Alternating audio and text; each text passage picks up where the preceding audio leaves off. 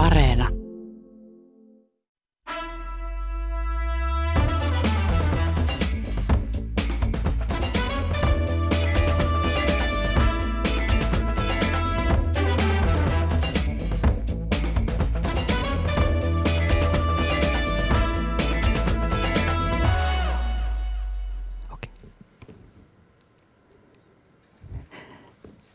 Alkaa suora lähetys Helsingin Pasilasta. Minä olen Pia-Maria Lehtola.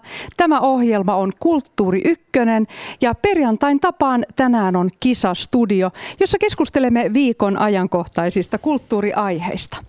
Antiikki- ja Designlehden päätoimittaja Mirva Saukkola, esseisti äidinkielen lehtori Silvia Hosseini ja mainonnan ja markkinoinnin suunnittelija Jussi Turhala. Lämpimästi tervetuloa.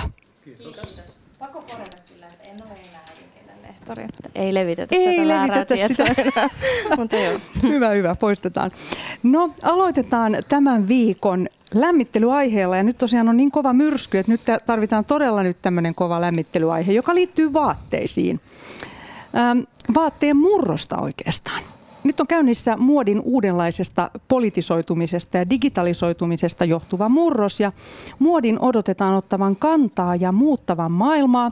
Se on luovan ja kriittisen ajattelun areena, jossa suunnittelijalla on keskeinen rooli. Design-museon uusi hämmentävä ja ihastuttava päänäyttely täällä Helsingissä tutkii vaatteen ja kehon intiimiä suhdetta. Ja nyt kerron teille uusista trendeistä. Sukupuolineutraalit vaatteet on yksi kansainvälinen ilmiö. Ähm, ja Suomessakin löytyy pelkästään mustia minimalistisia vaatteita valmistava suomalainen Noomen Neskio, ähm, jossa tosiaan vaatteet sopivat sekä miehille ja naisille ja kaikille muille. Ähm, ja ne ovat mustia ja tosiaan ei ole mitään ampiaisvyötäröitä eikä mitään leveitä hartioita. Ensimmäiset ainoastaan virtuaalisiin vaatteisiin keskittyvät muotitalot ovat jo aloittaneet toimintansa. Ja kolmas jännittävä trendi on, että nuoret miehet ostavat vaatteensa naisten osastolta. Nyt kysyn teiltä, arvoisat raatilaiset, mistä tämä kertoo? No minusta tämä kertoo oikeastaan siitä, että se muodin tietyllä tavalla jatkumo, joka oli oikeastaan aika lyhyt, joka alkoi toisesta maailmansodasta, joka liittyy siihen niin kuin pitkälti juuri näihin sesonkeihin, valmisvaatteisiin. Juuri sinä aikana oikeastaan me ollaan totuttu siihen, että esitellään joka kevät ja joka syksy nämä tulevat sesongit, koska valmisvaatteethan yleistyvät toki Yhdysvalloissa aikaisemmin, mutta Euroopassa vasta toisen maailmansodan jälkeen. Ja esimerkiksi valmisvaate näytöksiä, näitä mitä kutsutaan nykyään muotiviikoiksi, alettiin pitää vasta vuonna 1972 lähtien Pariisissa. Eli kyse on reilusti 50 vuoden pituisesta ajasta. Ja tietyissä suhteessa, koska meidän planeettamme ei kestä enää tällaista kausikuluttamista, enää ei mietitä niin tarkkaa sitä identiteettiä sukupuolen mukaan ja ihmiset eivät halua välttämättä pukea enää sitä sukupuoltaan ylleen. Ja kolmantena ehkä se, että nimenomaan just eettiset, ekologiset arvot painavat enemmän muodissa kuin se vaihtelun halu. Niin musta nämä on kaikki signaaleja siitä. Jussi Turhala. Joo, siis pelkästään tervetulleita nämä ilmiöt, sukupuolineutraalit ja sesonkiajattelun poistuminen, eikä se mikään luonnollaki ole, että tota, vaatteet pitää myydä sesonkiajattelun mukaan. Et ennenhän talvitakki pantiin keväällä naulakka, otettiin taas syksyllä sama pomppa tai perperi sieltä naulakosta ja lykättiin päälle, että sa- samaan ajattelun soisi, soisi mentävän uudesta, uudestaankin, mutta tota, tämä sukupuolineutraalisuus, niin en mä tiedä välttämättä, onko se niin kauhean uusi ilmiö, että kyllähän nyt saattaa tämä farkkukulttuuri ja kaikkea tämmöistä, niin eikö se nyt ole aika lailla neutraali ollut vuosikymmenet. Että, Eli tota, tämä nuoriso, nuoriso nuoret, No niin, siitä kauttahan mm. monet asiat tulee, että tota, mä en sitä näe niin kauhean, kauhean uutena. Sen tietysti ehkä tangeraa tähän keskusteluun nyt että no se, se nostetaan isommin esille, kun se liikkuu ajassa muutenkin tämä asia, mutta eihän se, en mä usko, että se muuten niin iso asia on. No musta se on siinä mielessä iso asia, että jos ajatellaan koko 1900-lukua, niin naiset ovat koko ajan käyneet miesten vaatekaapilla jo 1920-luvulta lähtien. Mm. Sieltä on omittu niin kuin miesten puvusta tuttu blazeri, sieltä ollaan vähitellen omittu pitkät housut, kauluspaita, kaikkia tällaisia mahdollisia. Esimerkiksi Gabrielle Chanel, joka tunnettiin yleisesti nimellä Koko Chanel, jota pidetään yhtenä maailman merkittävimpänä muotitaiteilijana, oli yksi näistä ihmisistä, joka esimerkiksi omi naisten käyttöön normandialaisen raidallisen merimies mm. neuleen. Mutta miehet on aika harvoin käynyt siellä naisten vaatekaapilla ja kyllähän usein esimerkiksi, jos on, ollaan jossain tilaisuudessa, missä on vaikka skotlantilaisia ihmisiä ja on kiltti, niin sehän on tyypillistä niin. vielä pari vuotta sitten. Sitten tulee kauhean hihitys, että hihihihihi, mitä siellä kiltin alla on ja niin edelleen.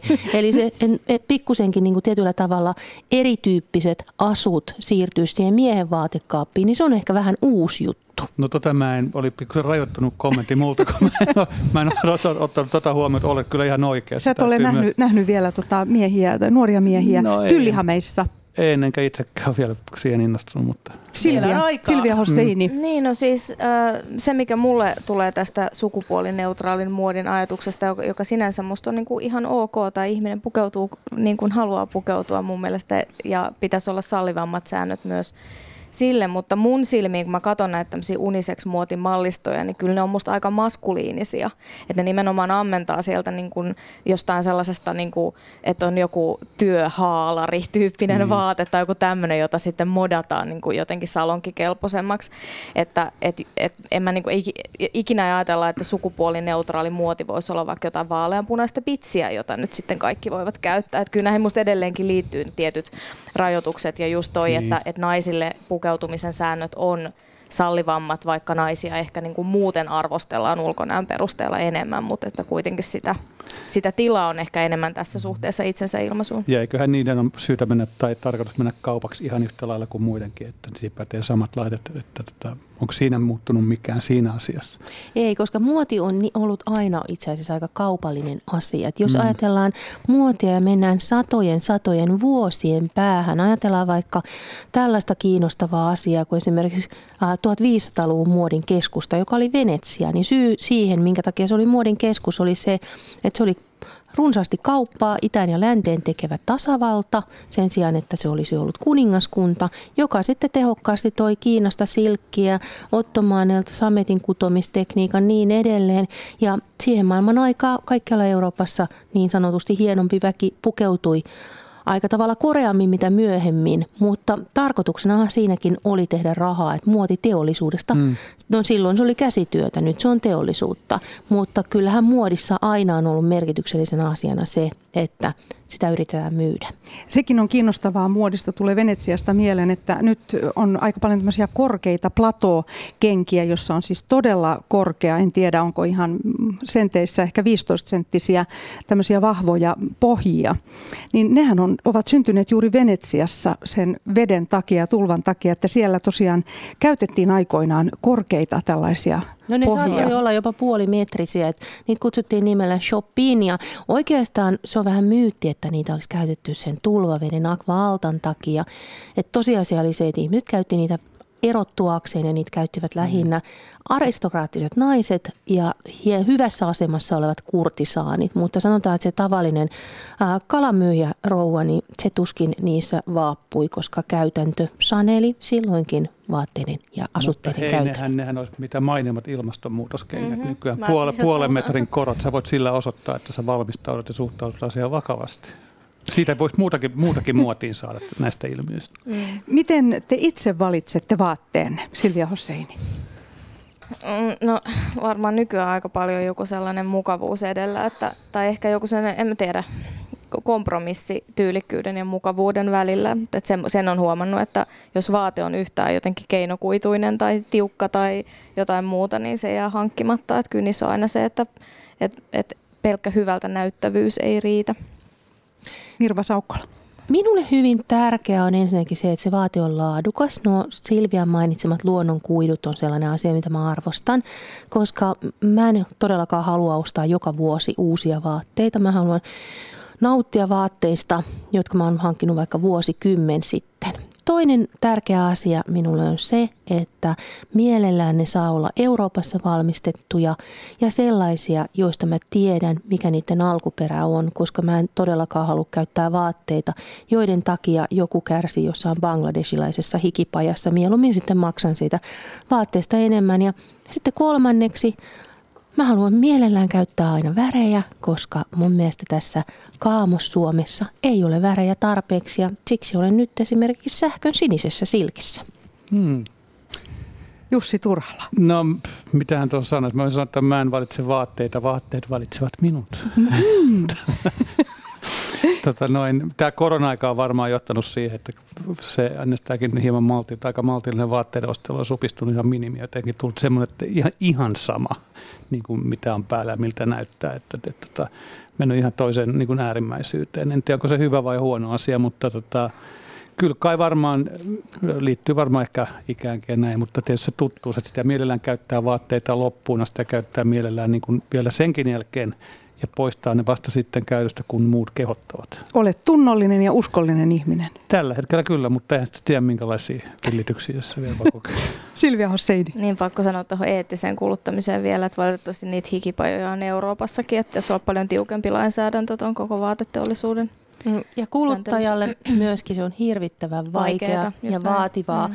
etsiä niitä, että siinä mielessä kun on monia ihmisiä, jotka sanovat, että ostan vaatteen, en merkkiä, niin mä tiedän monia ihmisiä, jotka ei osta sitä merkkiä minkään statuksen vuoksi, vaan se siitä syystä, että he on saaneet kerran selvitettyä kovalla työllä jonkun mm. tietyn valmistajan, jonka esimerkiksi tietävät, missä nämä tehtaat toimii ja millä periaatteella.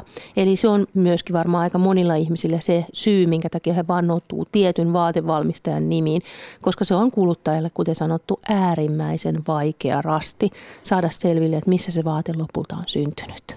Nyt lopuksi vielä vaatteista. Uusin trendi, nämä digitaaliset vaatteet, jotka tosiaan sitten, niitä voi pukea oman Instagram-profiilin päälle tulevaisuudessa tai etäkokouksessa itsensä päälle.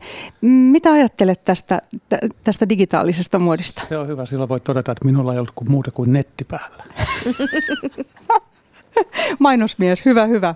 Mirva Saukkola. No täytyy sanoa, että ehkä kaiken tämän ää, tosiaan etäilyn jälkeen, mitä tämä pandemia on aiheuttanut, niin musta on ihan kiva tosiaan käyttää tätä vanhaa ja slogania, että pukeudun itseäni varten. Ja jos mä pukeudun itseäni varten, mä pistän jonkun miellyttävän vaatteen ylle, missä, mikä on hyvää materiaalia ja jota katsoessa, kun ohitan peiliin, niin en esimerkiksi hyppää pelästyksestä ilmaan. Että siinä mielessä oikea vaate on ehkä minulle itselleni tärkeämpi kuin muille tarkoitettu digitaalinen vaate. Mm. Silvia Hossein. Noin mäkin, noin mäkin ajattelen.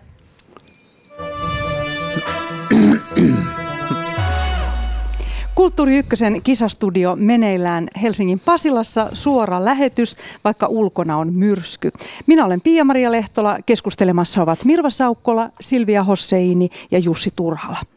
Jussi Turhala, nyt on sinun vuorosi. Mm. Mistä kuumasta aiheesta haluat puhua tänään? No kuumastapa hyvinkin, nimittäin Afrikan tähdestä. Kelataan hetki taaksepäin. Afrikan tähti on Suomen varmaan tunnetuin maailmanlaajuisesti lautapeli, jonka markkinoinnin ja mainonnan suunnittelija Kari Mannerla suunnitteli, olisiko ollut 50-luvulla muistaakseni, työskennellessään SEC-mainostoimistossa ja siitä tuli hitti ja se on hitti edelleen, mutta nyt syntyi sitten viikon somemyrsky siitä ajasta, kun saksalainen vaihtooppilas opiskelija syytti Helsingin yliopiston fuksiopiskelijoita, jotka olivat fuksiaisissaan pukeutuneet Afrikan tähtipelin hahmoiksi.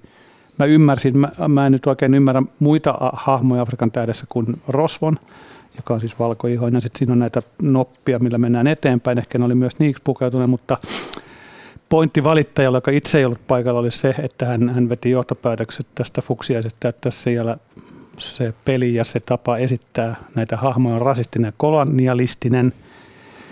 Ja tota, lähinnä ilmeisesti sitten koski tätä rosvoja. Hän myös samalla veti vähän väärin johtopäätöksiä muun muassa sen pelin luonteesta, että siinä otetaan ihmisiä orjiksi ja myydään näin poispäin, mikä ei pidä paikkaansa. Eli silloin aika lailla väärä käsitys tästä koko pelistä, mikä on ihan ok ja saa, saa valittaa ja saa loukkaantua, mutta tietysti se suurempi pointti on, että Helsingin yliopisto nyt sitten – meni niin sanotusti rähmälleen tässä ja pyysi suunnilleen koko universumilta anteeksi ja lupasi an, an, antaa suurin piirtein koko universumille kriisiapua tästä aiheesta, joka nyt on ehkä sitten vähän liioteltua.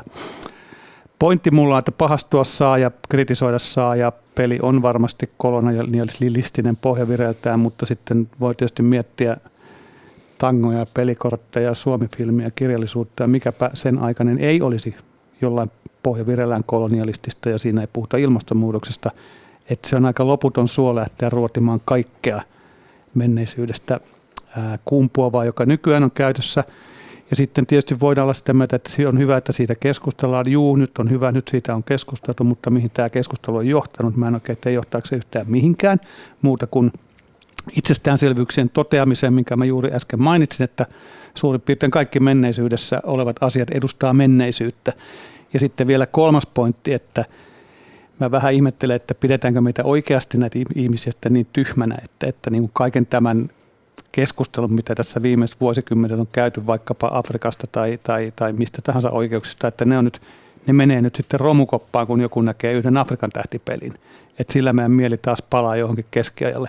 Että et, et sitähän voisi ja sitä pitää pelata ja nähdä se niin kuin, mä tiedän, että kollega Anna rakastaa tätä ilmaisua ajan kuvana, mutta tota noin, niin, ää, niin, niin, se vaan on. Että et tämä ei oikein johtanut mihinkään tämä, tämä asia. Ja somemyrsky tästä on kuitenkin saatu aikaan. Ennen vanhaan somemyrsky ei ole saatu aikaan, kun asianomainen opiskelija on marssinut kioskille ja ostanut kirjekuoren, kirjoittanut siihen vastineen ja lähettänyt sen lehden toimitukseen ja lehti olisi sen julkaissut mielipidepalstalla, jos olisi julkaissut ja ihmiset olisi sen lukeneet ja jos olisi lukeneet ja vastanneet siihen samalla metodilla, jolloin tämä prosessi olisi kestänyt kolme viikkoa ennen kuin ensimmäistäkään somemyrskyn airut olisi nähty ja tuskin sittenkään tai minkään myrskyn. Mutta kysymys teille, joita tuossa taisi tulla rivien väliin muutama, muutaman. Mi, mitä mieltä olette? No ihan ensimmäisenä on pakko sanoa, että kun tämä tapahtui fuksiaisissa, ja mä mietin tätä yliopistojen fuksiaisperinnettä, jossa aina tapahtuu jotain törppöilyä. Et ihan ensinnäkin mä olisin hirveän kiinnostunut kuulemaan, ja jos joku kuuntelija osaa vinkata, niin mielelläni kuulisin. Onko joku joskus kuullut jostain tyylikkäistä, sivistyneistä, hengen valoa virittävistä fuksiaisideoista? Minä en ole. Eli siinä mielessä tämä meni ihan linjassa. Mut mä oon hyvä, kyllä, hyvä pointti. Mä oon kyllä samaa mieltä Jussin kanssa tästä, että menneisyys on tietyssä suhteessa, se on osa meitä, meidän pitää hyväksyä se, meidän pitää oppia siitä ja se, että jos nyt jostain kaivetaan esiin Afrikan tähtipeli vuodelta, vuodelta 50 jotakin, sinä mainitsinkin sen esittelyvuoden, niin se ei tosiaankaan sinkoa meitä takaisin sinne vuoteen. Mä ymmärrän kyllä tämän tyyppisiä asioita, että esimerkiksi joitakin vuosia sitten Yleisradio Pekka ja Pätkä sarjasta jätti esittämättä tämän erään tietyn elokuvan, missä Pekka ja Pätkä tällaisella blackface-perinteellä oli kenkälankilla maalattu mustaksi ja he esitti sitten afrotaustaisia viihdetaiteilijoita. Et se saattoi olla sitten siinä vaiheessa jo vähän räikeä mm. esitettävä, mutta kuten sanottu, niin veikkaan, että silloin 50-luvulla ihmiset eivät sitä vielä näin ajatelleet. Ja jos me ruvetaan pimittämään kaikkea, mitä menneisyydessä on tapahtunut, niin menneisyydestä on tosi vaikea oppia sitten kohti parempaa tulevaisuutta. Silvia Hossein. Äh, no niin, siis no, musta on ihan itsestään selvää, että Afrikan tähtipeli on vähän kolonialistinen tai ei niin vähäkään, mutta en mä usko, että sen pelaamisesta nyt kukaan menee rikki. Niin kuin ei esimerkiksi jonkun vanhan romaanin lukeminen tee kenestäkään rasistia tai sovinistia, että mä luotan sen verran ihmisten sivistystasoon, että he osaavat omien arvojensa pohjalta arvioida erilaisia kulttuurin tuotteita. Tietysti on ihan hyvä, että niistä keskustellaan. Äh, mä ajattelen, että tämmöisen somekohun suurin ongelma on se, että se se vie sen keskustelun fokuksen sieltä, missä sen oikeasti pitäisi olla. Et jos tuossa niinku kritiikki kohdistuu kolonialismiin, niin minkä takia me ei puhuta uuskolonialismista, vaikka siitä, että suomalaistakin metsäteollisuutta on esimerkiksi Etelä-Amerikassa, jossa hyväksi käytetään paikallisia luonnonvaroja ja halpaa työvoimaa. Sama koskee nyt suklaasesonki on alkamassa, esimerkiksi suklaatuotantoa.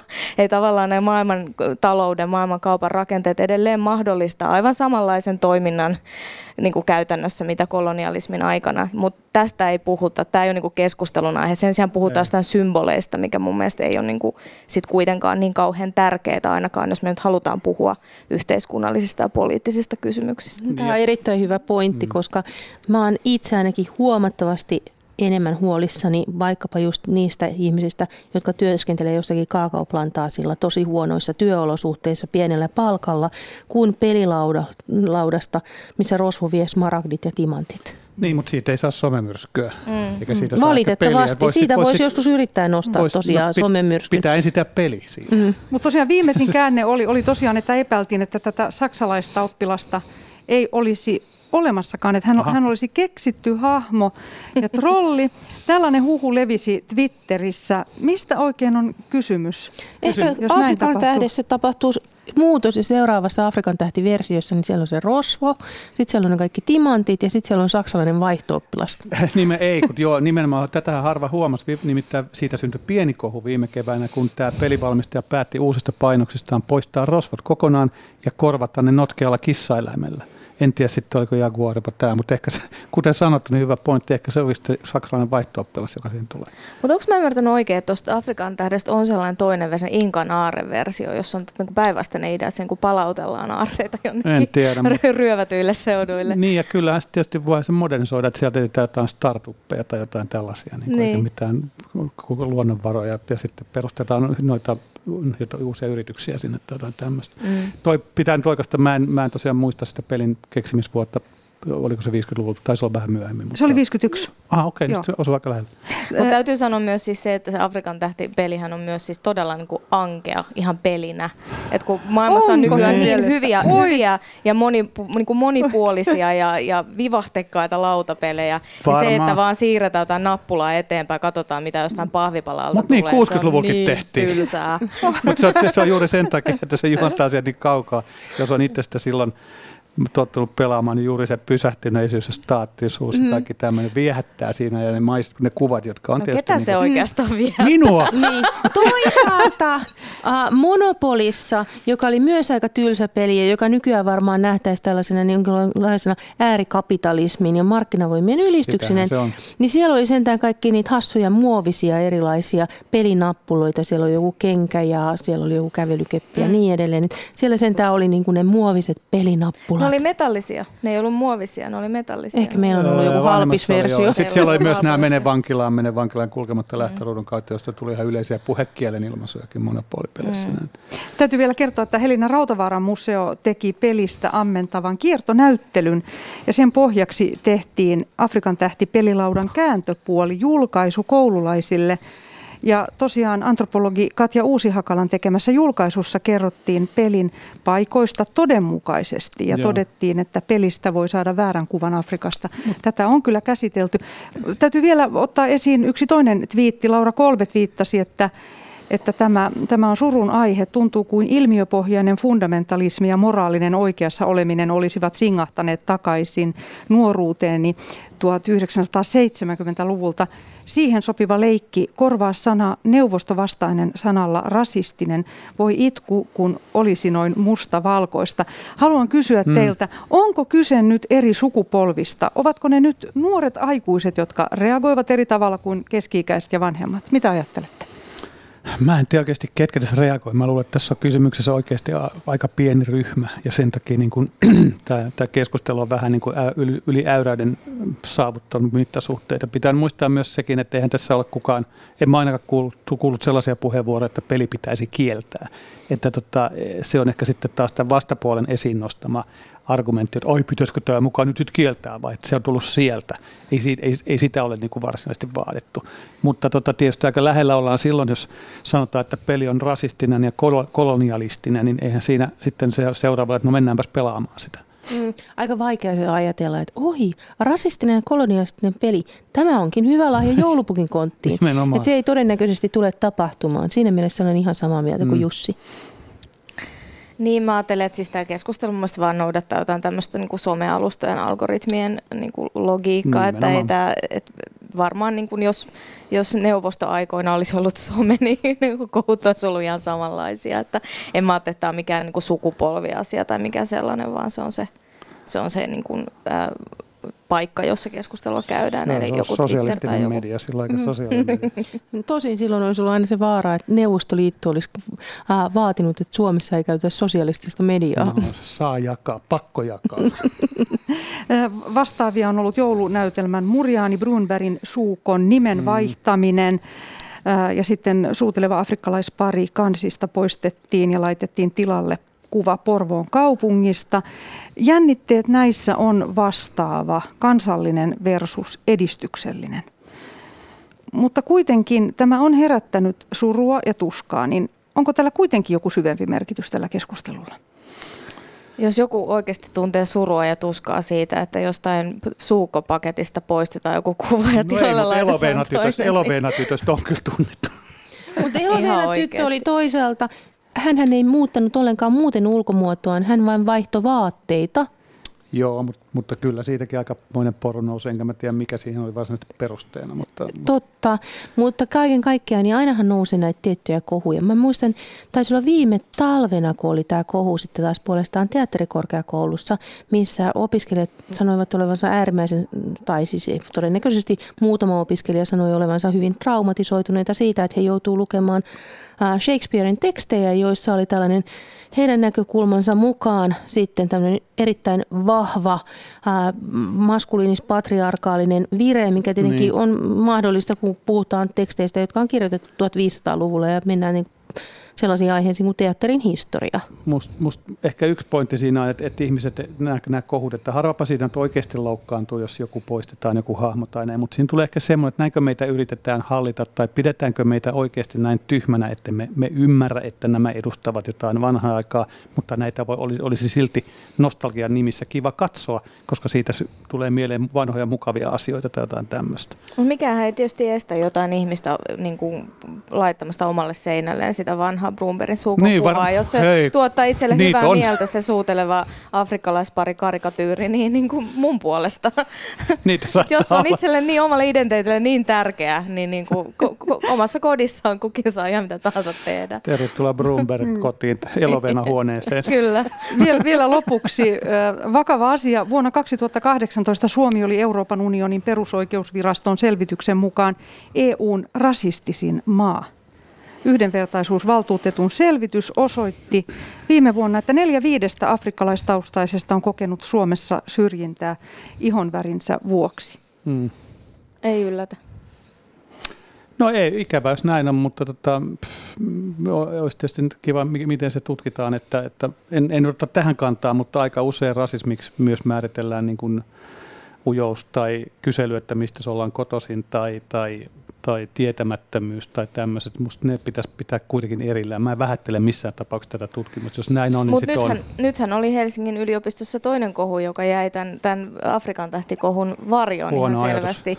Ää, oli ilmeisesti palkattu opettajia tai ainakin niin kuin kutsuttu haastatteluun Joo. islamin opettajia ää, suomalaisen sukunimen perusteella. Eli, eli oli jätetty niin kuin rekrytoinnin ulkopuolelle ihmiset, joilla ei ole perinteinen suomalainen sukunimi. Eli kyllä tätä niin kuin rakenteellista rasismia on, on ihan selvästi niin kuin esimerkiksi taisissa työnhakukuvioissa. Varmasti. Mm, ja tässä on kyse itse asiassa paljon paljon suuremmasta Kyllä. Asiasta kuin Afrikan tähtipelistä. Et siinä mielessä musta on välillä vähän ankea, että sitten lehtiotsikoihin ja sosiaalisen median ykköskeskustelukohteeksi nousevat tällaiset asiat kuin vaikkapa Afrikan tähtipeli tai ne Brunbergin suukot sen sijaan, että puhuttaisiin oikeista merkityksellisistä asioista, jotka todellakin vaikuttavat siihen rakenteelliseen rasismiin, mitä todellakin eletään ja se ei välttämättä ole se Afrikan tähti. Tämän jälkeen mun puolesta Afrikan tähtikeskustelu voi lopettaa. Me ollaan, me ollaan nyt pakki tyhjennetty. Viimeinen Pelataanko. Monopolia? Ainakin, ainakin, ainakin pari heittovuoroa voi levätä. Kiitos tästä aiheesta. Jussi Turhala, Kulttuuri Ykkösen kisastudio meneillään suora lähetys Helsingin Pasilasta keskustelemassa Mirva Saukkola, Silvia Hosseini ja Jussi Turhala. Minä olen Pia-Maria Lehtola.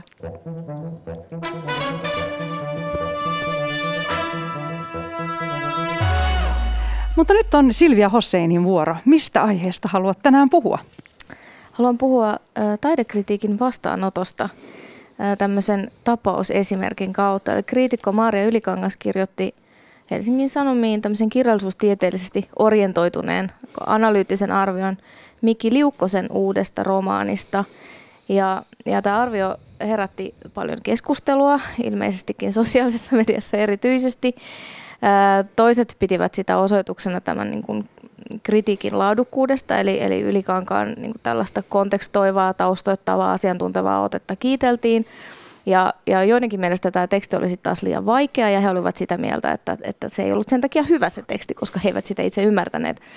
Ja keskustelun niin kuin käynnistäjä ilmeisestikin tai ainakin niin kuin selkeä primusmoottor oli kirjailija itse, joka omissa somekanavissaan sitten hyökkäsi kriitikkoa ja tätä arviota vastaan ja, ja moitti, moitti tota niin, niin, ylikankaan tekstiä. Niin kysymykseni on, että onko taiteilijan tai kirjailijan sopivaa tai kannattavaa tai tyylikästä ruotia julkisesti omien teostensa vastaanottoa? Ja jos on, niin millä tavalla se kannattaisi tehdä? No ehkä siinä on aina oma haasteensa, jos se menee tuolle nimenomaan ruotimistasolle.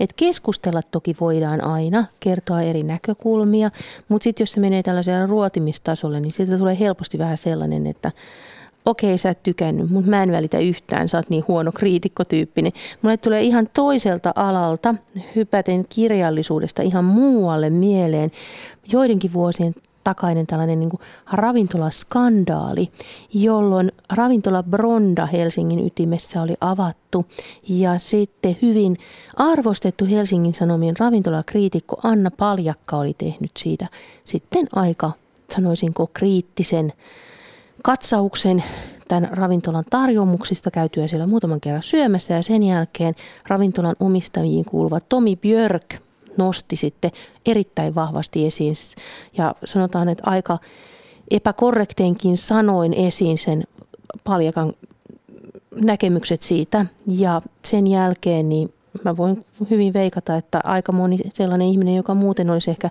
kyseistä ravintolaa saattanut kokeilla, niin koki, että tämä ei ole ehkä hänelle oikea paikka niin mä voin kuvitella, että tämä sama mekanismi puhutaan sitten, puhutaan sitten tota, niin, äh, friteratuista kanpasimpukoista tai puhutaan runoudesta tai proosasta, niin toimii aika samalla tavalla.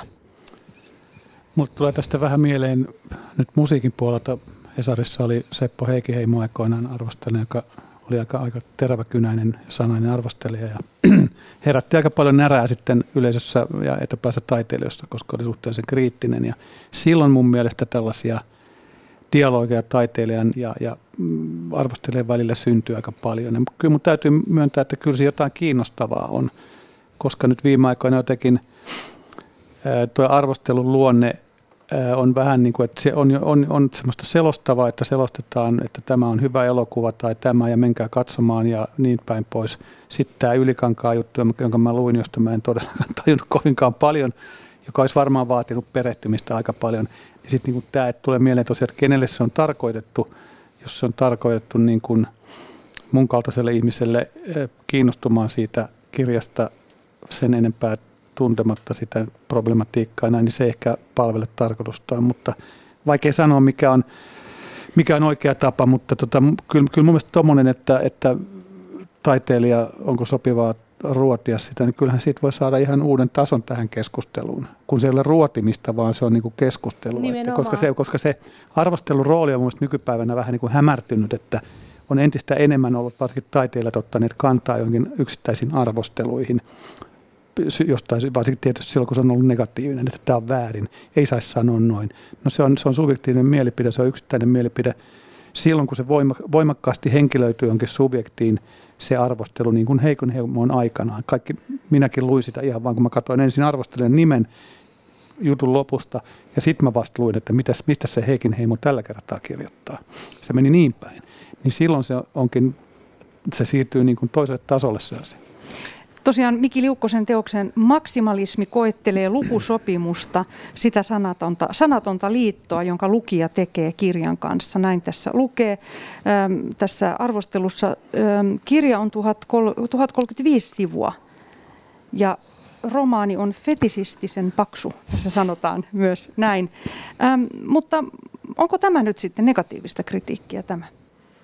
No ehkä sä et tuolta poiminut niitä kaikkein kriittisimpiä kohtia, vaan toi arvostelun sanomahan oli se, että vähän paljon melua tyhjästä, eli ikään kuin temaattisesti ja sisällöllisesti ehkä vähän köykäinen teos, jota sitten yritetään ikään kuin peitellä tällä, tällä tällaisella maksimaalisuudella, sivumäärällä ja, ja yksityiskohtaisuudella ja niin edelleen. Tota, mä ajattelen, että, että tavallaan siis kritiikkihän saa olla, saa olla kriittistä siis ja, ja se, on, se on yksin tarkoituskin, että et mä kans näen, että tämä liittyy niin kuin laajempaan keskustelun kritiikin tehtävistä ja mä luulen, että koska kulttuurisivuilla kirjallisuus ja ylipäänsä taidekritiikki on niin paljon niin kuin luisunut sellaiseen palvelujournalismiin, jossa ikään kuin suositellaan mukavaa luettavaa, että ota mm. tämä, ei ole liian pitkä tai, tai jotenkin näin, niin sitten ei niin kuin nähdä tavallaan sitä et, et kritiikin tarkoitus on olla myös kulttuurikeskustelua, jossa vaikka kirjallisuutta analysoidaan ja arvotetaan suhteessa esimerkiksi kirjallisuuden historiaan ja, ja nykytrendeihin, mitä nimenomaan tuossa arviossa tehtiin. Ja mä ajattelen tuosta ehkä tuosta nimenomaisesta tekstistä, että joo, mäkin olisin ehkä vähän niin kuin editoinut sitä ylikankaan tekstiä jotenkin hieman niin kuin virkerakenteita kirkkaammiksi ja näin. Mutta sitten mä mietin esimerkiksi jotain niin kuin urheilujournalismia. Jos mä luen jotain juttuja jostain eilisestä koripalloottelusta, en mä ymmärrä siitä mitään. En mä ymmärrä, minkä takia se ajatus on jotenkin se, että kulttuuri, kulttuurikirjoittamisen pitäisi olla jotenkin sille pihtiputaan mummolle, mutta että kaikki muu saa olla jotenkin spesifiä tai, tai jollekin tietylle ryhmälle, joka, joka sitä alaa tuntee hirveän hyvin. Että tätä mulle ei ole niin kukaan osannut vielä selittää, että miksi mm. näin olisi. Mä jotenkin luulen, että ehkä siinä oli myös tuo julkaisupaikka tai julkaisumedia, eli se, että se oli Helsingin Sanomissa, jossa moni ajattelee, että maan suurin päivälehti, jolloin oletetaan ehkä, että se on niin kuin luettavissa. Että jos tämä vastaava juttu olisi julkaistu Parnassossa, mm. mikä on tavallaan tämmöinen erikoislehti, niin siinä mielessä luulisin, että niin vahvaa reaktioita ei olisi tullut. Se olisi ollut täysin normaalisti luiskahtanut sen kontekstiin. Niin, no niin, mä siis... ajattelen, että tässä on just se ongelma, että kirjailija ei saa nyt tästä arviosta sellaista, niin kuin, että nerokas kirja, jonka voi seuraavan niin kuin painoksen kanssa liepeeseen laittaa. Että se tavallaan niin kuin ärsytti, että siinä ei tullut sellaista jotain, jotain tsemppaamista tai jotain muuta, vaan että se oli todella, mä ajattelen, että se oli tosi hyvä arvio. Se otti sen kirjan to, niin kuin tosissaan ja vakavasti. Mä, mä ajattelen, että tuon tyylin valtakunnallisessa yleisölehdessä, kun Helsingin sanonut, kaikki jutut pitäisi olla pystyä lukemaan noin niin kuin peruskoulupohjalta tai, tai vähän enemmän, että se ei vaadi niin kuin alan erikoissanaston hallintaa. Koripallossa niitä nyt ehkä ei ole ihan niin paljon kuin tuossa Ylikankaan eilisessä jutussa oli, mutta kyllä mä ymmärrän tämän pointin, että tota, mutta, mutta et, kyllä se mun mielestä niin kuin, no mä, mulle, mulle se oli hyvin vaikea. Ja, ja Liukkonenhan itse oli odottanut ehkä arvosanaa tai piti tätä mm. kritiikkiä mm. kryptisenä, äh, mutta tosiaan ennen vanhaan sanomalehtiin kirjoitettiin vastine. Sekin oli harvinaista mm. että, että kritiikkiin kirjoitettiin vastine, kirjalle kirjoitti vastineen. Mutta tosiaan Instagramistahan on tullut tänään päiväkirja aika monille. Ja, ja olen itse vähän kaksijakoinen sen päiväkirjamaisuuden suhteen, mutta tässä tapauksessa niin Instagramhan toimi hyvin häntä vaivanneeseen asiaan. Kynnys oli, oli liukkoselle matalampi somessa tosiaan kuin lehteen kirjoittamisella ja alusta on tietyllä tavalla myös keveämpi somessa. Keskustelu on ilmavampaa, mutta joskus myös pinnallisempaa. Luuletteko, että tämä nykypäivän sosiaalinen media, että se kynnys niin kuin madaltuu, että hän sen takia Varmasti avautuu? se kynnys on huomattavasti matalampi. Että välillä sitä oikeastaan kaipaisi takaisin siihen aikaan. Yleensä mä en koskaan sano, että ennen kaikkea oli paremmin. Mä olen sitä mieltä, että suuri osa asioista en, oli ennen huonommin. Mutta se, että ihmiset ottaa aikaa kootakseen ne ajatuksensa ja äh, kirjoittaakseen ne paperille tai vaikka niin. nykyiseen tapaan kirjoittaakseen ne sähköpostina äh, kokonaisin virkkein, yleensä estää sen, että he, heidän ajatuksensa ei katkea. He pystyvät tuottamaan jonkun ehjän kokonaisuuden, kun sen sijaan joku Instagram, missä voidaan nopeasti todeta jotain, ihastella jonkun ihanaa maisemakuvaa lomamatkalta tai ää, kauhistella jotain luonnon tuhoja, niin aiheuttaa sen, että sanotaan asioita lyhyesti, nopeasti ja usein hyvin vahvasti tunteista ää, kummuten. Ja mä en tarkoita sitä, että se olisi huono juttu, että joihinkin asioihin tämä sopii, mutta joissakin asioissa olisi tosiaankin, jos on kirjoitettu jo 1035-sivuinen romaani, niin ehkä siitä voisi sanoa useammankin virkkeen sitten, jolloin se todellinen keskustelu, mitä tässä kaivattiin, alkaisi virjämään. Eikä ainoastaan huudahdukset sieltä sun täältä. Puhut, niin, some, joo, some, on, some on juuri se, että sen ajan kun kestää hakea se paperi yläkerrasta ja toimiva kynä, niin aika monet höyrypäisimmät ajatukset kerkii laantua ja se siinä kynässä ja paperissa on parempi kuin tässä somessa ja muutenkin nuo somealustat, tämä on mun henkilökohtainen mielipide, mun on hirveän, mun on hirveän vaikea niin kun mieltää niitä keskustelualustoja. No, siinä on vaikea seurata keskustelua se poukkailee ja sinne tulee väliin jotain ihan irtonaisia juttuja. Että se ei ole, sitä ei ole suunniteltu keskusteluun, vaan se on suunniteltu niin kissavideoihin ja lomakuviin.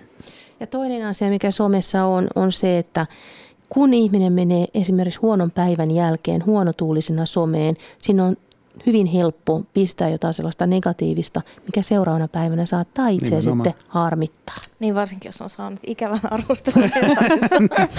Nimenomaan. Huono aloitus päivälle. Mm.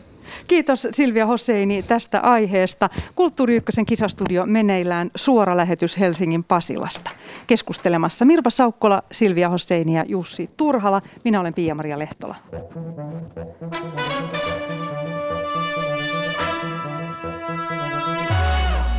Nyt on Mirva Saukkolan vuoro. Millaisesta aiheesta haluat tänään meille puhua? No tänään minun aiheeni liittyy ekologiseen kuluttamiseen ja tavaroiden korjaamiseen. MTVllä alkaa 11. marraskuuta uusi Aarrepaja-sarja. Se perustuu brittiläisen Repair Shop-formaattiin. Siinä taitavat käsityöläiset antavat elämän vanhoille tavaroille, jotka muuten olisivat päätyneet jo nurkkaan. Ja vintage-huonekalut ja muoti ovatkin jo kovassa nousussa.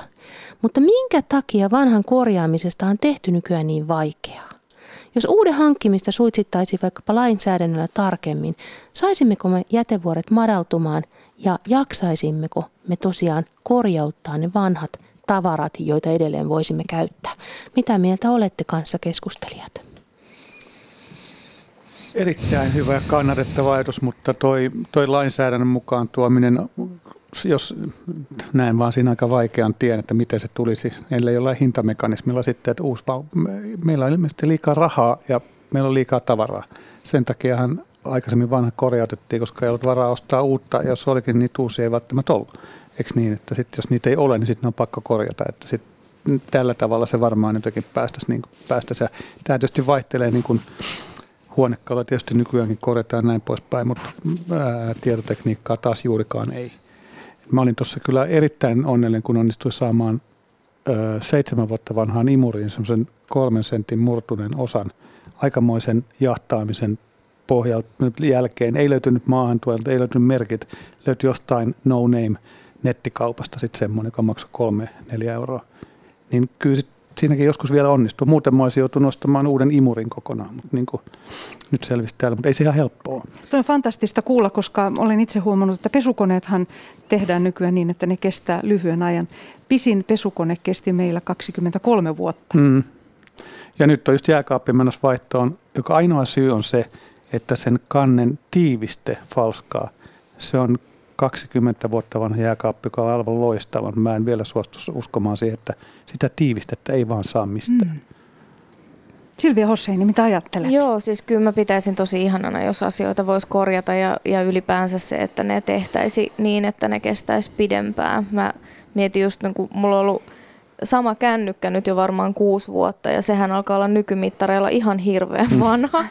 Ja se juuri ja juuri sinnittelee siitä loppu, mitä koko ajan ladata koska siitä loppuu akku aina, aina tunnin välein suunnilleen. Varmaan se pitää kohta panna vaihtoon, mutta, mutta tämähän on sille ihan hir- tosi poikkeuksellista, että näin on, koska ihmisethän koko ajan ostaa uusia malleja, vaikka ne oikeastaan tarvitsekaan. Että vanha toimii ihan hyvin, mutta pitää saada se jokin uusi, uusin niin kuin Apple tota, päivitetty joku systeemi. Ja, ja sitten sitä vilautella, että on, on uusin hallussa. Että muistan joskus, tota, ja mä oon varmaan siterannut tätä aikaisemminkin ehkä tässä ohjelmassa, mutta Antti Nyleen kirjoitti joskus Hesariin, tästä on aika monta vuotta aikaa, semmoisen esseen, jossa, jossa kirjoitti siitä, että sanotaan aina, että ihmiset rakastaa tavaraa, Että hän on sitä mieltä, että ihmiset ei rakasta tavaraa. Että ihmiset rakastaa ostaa uutta, mutta he ei rakasta tavaraa. Jos he rakastaisi tavaraa, niin he vaalis niitä tavaroita, joita heillä on. Koska jos ajatellaan, että mä rakastan jotain ihmistä, niin en mä paa sitä vaihtoon, niin kun tulee uusi malli tilalle, vaan mä niin pidän siitä suhteesta huolta ja haluan, niin. haluan, että me ollaan yhdessä pitkään. Ja ihmiset rakastaa uutta, että se nyt, nyt on huomannut itse jälleen vetoon tähän korkeaan ikään, kun ei enää osta tavaraa, vaan suuremman ilon saa siitä, että vie tavaraa pois. Mm. Eikö niin? Ja, mutta sekin on jotain uutta. Sä saat uuden tilan, sä saat uuden, uuden, niin kuin, uuden tavan olla, kun sitä yhtä rohjaketta ei olekaan siellä nurkassa, eikä sinne tule mitään. Eikö niin? Se on enemmän sitä uuden ja sen muutoksen niin kuin, sen kaipaamista ehkä, kun että tarvii just sen viimeisimmän hilavitkuttimen. Mm. No toi tilojen tyhjentäminen ja esimerkiksi kuolin siivoukset, niin sehän on ollut sellainen megatrendi, mm. minkä perään ihmiset kaipaavat. Ja samoin tämä konmarittaminen, koska tämä Mari Kondon kirjoittaminen, konmarit, kirjoittama konmarituskirjahan oli aivan huikea maailman huippumenestys ja hän teki sitä myös televisiosarjan, mutta se oli mun mielestä, siinä oli luin itse tämän kyseisen kirjan, niin musta se kirja oli kamala. Anteeksi Mari Kondo, Kiva varmasti. kuulla, olen samaa mieltä. En oliko, ole se liian, oliko se liian paksu?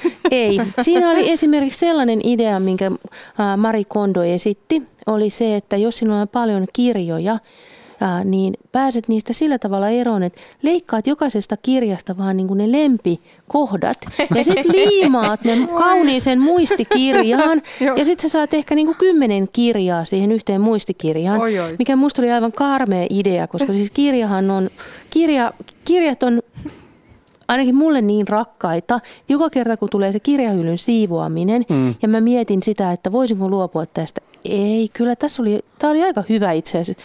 Voisinko luopua tästä? Ei, tässä on paljon tietoa, mitä mä tarvitsen.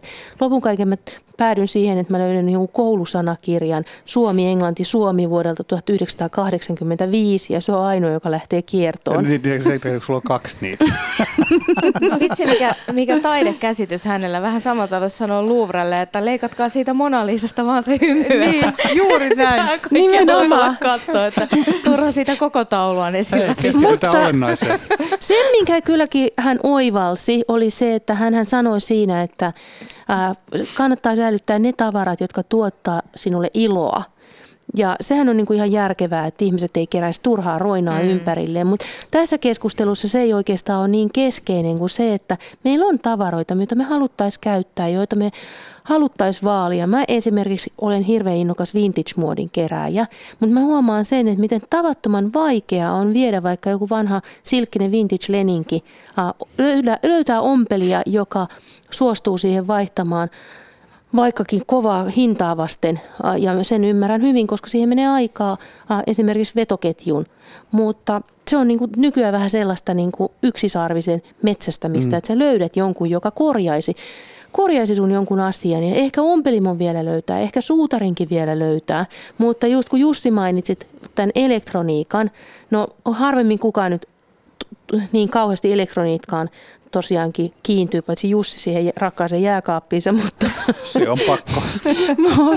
mutta siitä huolimatta, niin kun me ei saada niitä korjattua, niin se jätemäärä on vain niin jäätävä, mm, mikä mm. tulee tähän maailmaan jäämään meidän jäljiltä. Put, puttuu siis en, ennen vanhan kylissä oli lääkäri, tai räätäli ja, ja suutari ja vaaturi, ja ne hoitivat mm. ne asiat. Me, mehän me emme tiedä, mihin me menemme, kun se jääkaappi hajoaa mutta me tiedämme, mistä saa uuden, jos se hajoaa. Kyllä. Eikö niin? Et me, meidän pitäisi olla ne ne, vä, ne väylät ja niin kuin polut selville, että jos käy jääkaappi hajoaa, soitan aina tänne. Mm. Onneksi nyt jollakin huonekaluille ja sellaisille on, että, että mm. itse juuri tota, niin, niin verhoilutin ja kunnostin vanhat ruokapöydän tuolit, jotka on varmaan jostain 50-luvulta 50-luvulta ainakin ja tota, tietenkin maksoikin jonkin verran, mutta mä ajattelin, että nyt ne kestää toiset 50 vuotta, ellei jopa pidempääkin. Niin. Ja sitten tu- tuet myös samalla käsityöläistä, Kyllä, mikä on hyvä joo, asia. ja, ja tota, niin, niin naapurissa on ihana, ihana verhoilija, niin terveisiä vaan Jalar, Jalarolle, että hyvin, hyvää jälkeä. Mä oon häkeltyneenä seurannut muuten tätä huonekalujen tilannetta tässä elämän tilanteessa, missä me ollaan, tai, tai maailman tilanteessa, koska mä seuraan työni puolesta hirveän paljon esimerkiksi antiikkihuutokauppoja. Ja mitä siellä myydään ja millä hinnalla. Ja hirveän usein näkee sitten esimerkiksi 1900-luvun alun sellaisia niin kuin oikein tukevia puuhuonekaluja. Saatat saada niin kuin satasella parilla. Kyllä. Eli paljon edullisemmin kuin se, että menisit johonkin kansainväliseen ketjuun, lähtisit mukanasi kainalossasi äh, pahvipaketti, missä on huonekalun paloja, ää, ruuveja ja joku käsittämätön piirroskuva siitä, miten ne pitäisi mm. ää, koota. Ja sitten ihmiset, lopputulos on kuitenkin sellainen, että se ei välttämättä kestä edes siirtämistä yhdessä ainoassa muutossa. Jep, tämä on mulle mysteeri just, että miksi ihmiset ostaa jotain Ikeaa, kun antiikkia saa halvemmalla. niin kuin oikeasti mä en ikinä tajunnut sitä. vanhaa tavarahan on aika paljon tarjolla nyt tällä hetkellä, mm. eikö olekin? Tuolla, sitä on aivan valtavasti tarjolla. Hinnat on alhaalla. Hinnat on erittäin alhaalla. Totta kai siellä on sellaisia sellaisia antiikki- tai vintage-tuotteita, joiden hinnat on nousussa. Totta kai tiettyjen hyvin tunnettujen mm. mm. suunnittelijoiden, puhutaan sitten Aallosta tai Bertoijasta tai Arne Jaakobsenista. Mm. Tynel, tynel nyt on, tynelin valaisimet on tosiaan aivan niin kuin korkeammalla katossa, mitä ne, ne hinnat, mitä se itse valaisin.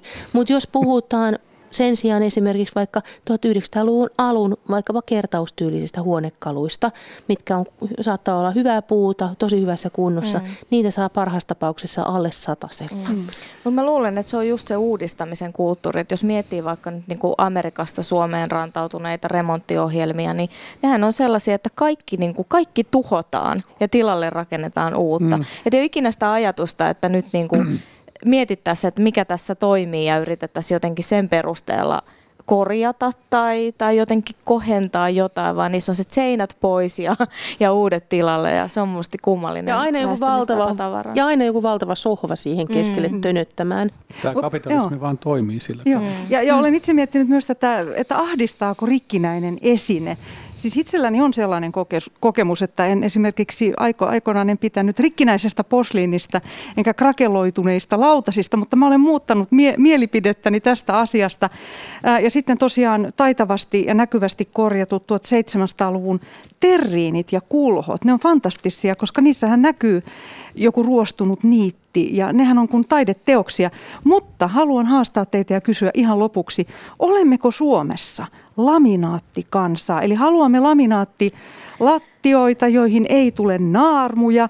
Eli me emme ole niin kuin Ranskassa ja Italiassa, jossa termi sopivasti laiminlyöty on, on muotia. Kyllä, Mitä ajattelette? Kyllä, kyllä ne elämänjäljet pitää näkyä. Mun mielestä vanha, vanha kaunis suomalainen lause, että kyllä se vielä välttää. On ihan hyvä mm. niin kuin että sen ei tarvitse olla priimaa, kyllä se vielä välttää. No mä en ainakaan näe olevani laminaattikansaa missään nimessä, koska en voisi sietää laminaatin kosketusta jalkapohjani alla.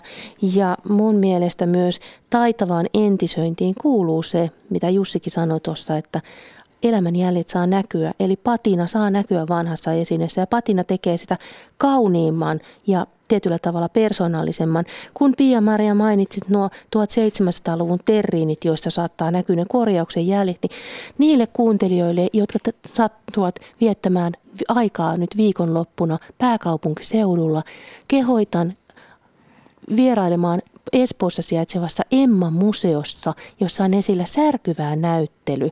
Ja siinä yhtenä ää, punaisena lankana on nimenomaan tällainen, niin kuin, miten Japanissa korjattiin upeasti äh, rikkoutuneet keramiikkaesineet sillä tavalla, että siihen tuli kultaus sen sijaan, että se särö piilotettaisiin. Kintsugi, japanilainen tapa korjata kullalla. Kyllä. Hienoa. Nyt valitettavasti tämä meidän ohjelma loppuu. Silvia Hosseini, piditkö tästä, tästä rikkinäisyydestä? Nopea vastaus. Pidän äh, rikkinäisyydestä ja jos olisin päättäjä, säätäisin laminaatin vastaisen lain. Hyvä. Laminaattilaki. Mä äänestän Silviaa. Tässä oli tämän perjantain Kulttuuri Ykkönen ja Kisastudio. Kanssani tätä lähetystä on ollut tekemässä Kulttuuri Ykkösen tuottaja Olli Kangassalo sekä äänitarkkailijana toimii Tommi Slotte. Minun nimeni on Pia-Maria Lehtola ja maanantain Kulttuuri Ykkösessä Jakke Holvas tarjoaa seuraavaa. Cicero oli roomalainen valtiomies ja puhuja, jota on pidetty eurooppalaisen humanismin edelläkävijänä. Tuore käännös rikastaa suomalaista kulttuuria sadoilla Siseron kirjeillä. Keskustelemassa Siseron kirjeet suomentanut Velimatti Rissanen. Oikein hyvää viikonloppua teille kaikille. Minä olen Pia-Maria Lehtola.